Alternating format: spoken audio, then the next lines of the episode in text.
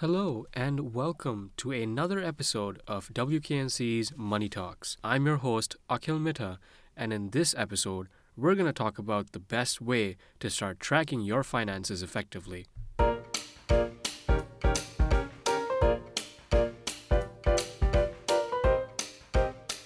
Let's get started right into this topic. And uh, the first most important thing is I have a question to ask you. How are you tracking your finances right now? So, are you using an Excel sheet? Are you tracking it on notes? When you're making payments to people, how do you figure out how much you owe someone? Think about it for a second. If at any point you mentioned you put it in your notes, if you put it into your brain, or if you write it down on a piece of paper, you're mostly right. You know, it's a, it's a good thing that you're keeping track of something to begin with. But there are many other tools out there that really help you effectively manage your finances and understand where your money is going. For a majority of college students, they don't really work here. Rather, they get an allowance from their parents. And the first thing is to realize how much money you're getting paid each month. Now, for me, I get a standard of $400 a month, and that's for everything. And I live in an apartment, so I will be accounting for uh, food, I will be accounting for eating out, spending time with friends, or any other general expenses that may come my way that might need that 400 a month. Take a second to think about how much you get each month. If your result varied, if you don't know how much you're getting, or if you're just asking for money as you get along, the first thing you should do is stop doing that because you don't know how much money you're spending. The only thing you know is how much you're requesting. Either ways, it's going to be overshadowed each time you request for more and more money. And one month you'll be spending a thousand, and one month you might be spending 200, and the other month you might be spending 3,000. It's very hard to track where money is going if you don't have a set value of amount of money you're getting in each month. Monthly tracking is very efficient because it gives you an idea of how much you need to spend, how much you need to save each month. And one of the best tools I'd say right now, if you want to do these things manually, is to use Excel. Now, most of us do probably know how to use Excel, and it's very simple. You record your income, the amount of money you're getting in, and every month, if you can, go ahead to your bank account, download a statement, and try to import that statement. Now, I know importing might sound tedious, but do it once a month. Get it, copy paste the items, copy paste the cost of these items, figure out what you're buying because on bank transactions, often you're not going to see the actual thing you bought. You're going to see the transaction vendor or things like that, so you may not know what you actually bought. The more ideal thing to do is that each day you go back home, sit down, and record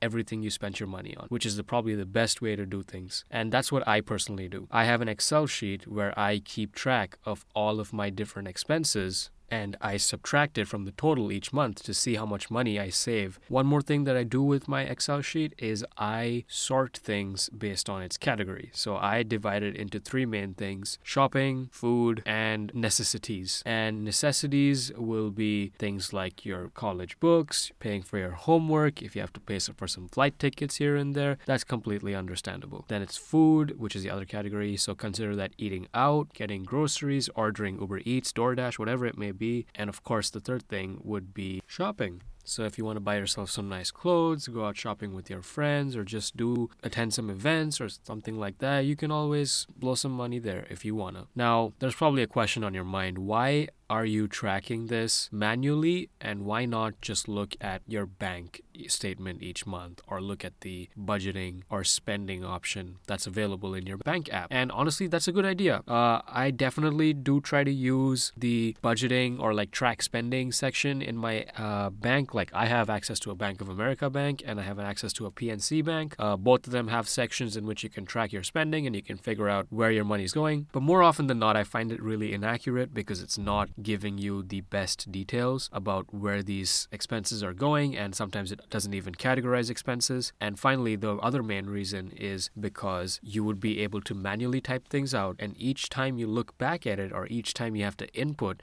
some new information or new expense, you have a little bit of guilt in yourself for doing that accounting. In all honesty, it sounds like you're giving yourself hell, but the, at the end of the day, you're going to realize that it's better because you're going to start being more conscious of your spending. And so, with that, we have ways to track your data points or from this Excel sheet that you have, you're going to start noticing you might have some extremities. You might have some things that are popping out saying, hey, why did I spend $300 this month on shopping? Or hey, why did this much of money go to this place? Or hey, why am I eating out so much? The main thing I want to focus on right now is going to be subscriptions as well as unexpected expenses that you may find it when you start recording your expenses onto the Excel sheet. Now, the biggest thing which many people do not do is cancel subscriptions. Subscriptions is basically a way of the company taking money from you every month and you not even realizing it. For the most part, you may need subscriptions for some essential services well, services that you may consider it essential, like Netflix or you know, Prime Video or Disney Plus, whatever it may be. But then you have these other expenses, these other subscriptions that you never really signed up for, or you had a free trial with them, but you forgot to cancel your subscription. For example, I once got charged $55 for the year for one of these applications I just never ended up canceling because it was my mistake of starting a free trial and then not actually canceling. And the issue is, all these companies will have some sort of way to make it so that it's not possible for you to get a refund because they'll put it in their terms of service saying once you've accepted a subscription, you can't stop it, it's non refundable, and you would have unknowingly accepted the terms and conditions before you bought this. So that's a big point that you can definitely look into when you're having these expenses. Might just save you hundreds of per month, it might just save you even five bucks a month. It's still money that you've saved. The next thing you could see is looking for outliers, specifically in food or things like that. So in food specifically, you can see where you're spending your money the most and try to see, hey, if I'm gonna spend $20 on Taco Bell each month, how can I make it so that I make food at home and make it for cheap? And we talked about this in the previous episode about how making food at home is so much cheaper, but you're just going to be able to figure out a way to make things a little bit cheaper if you see what you're spending your most of your money on. And what's a good thing to do is to just look over this Excel sheet every once in a while, maybe once a week or once every couple of days. Look at it and tell yourself, do I really need to be spending this much money? And make it so that it's kind of etched into your head so you feel like you have no other option but to think about, oh, today I'm going to be adding some more things to that Excel sheet and the list is only going to get bigger and bigger. And that sort of guilt kind of comes into you and you're going to say, hey, no, maybe I won't take a Starbucks today or hey, no, maybe I won't go ahead and buy this concert ticket. So it's a it's a it's a psychology trick that definitely helps the way you're spending money to be aware of how you're paying for things because that's the most important thing. And lastly, we're going to talk about payments between friends.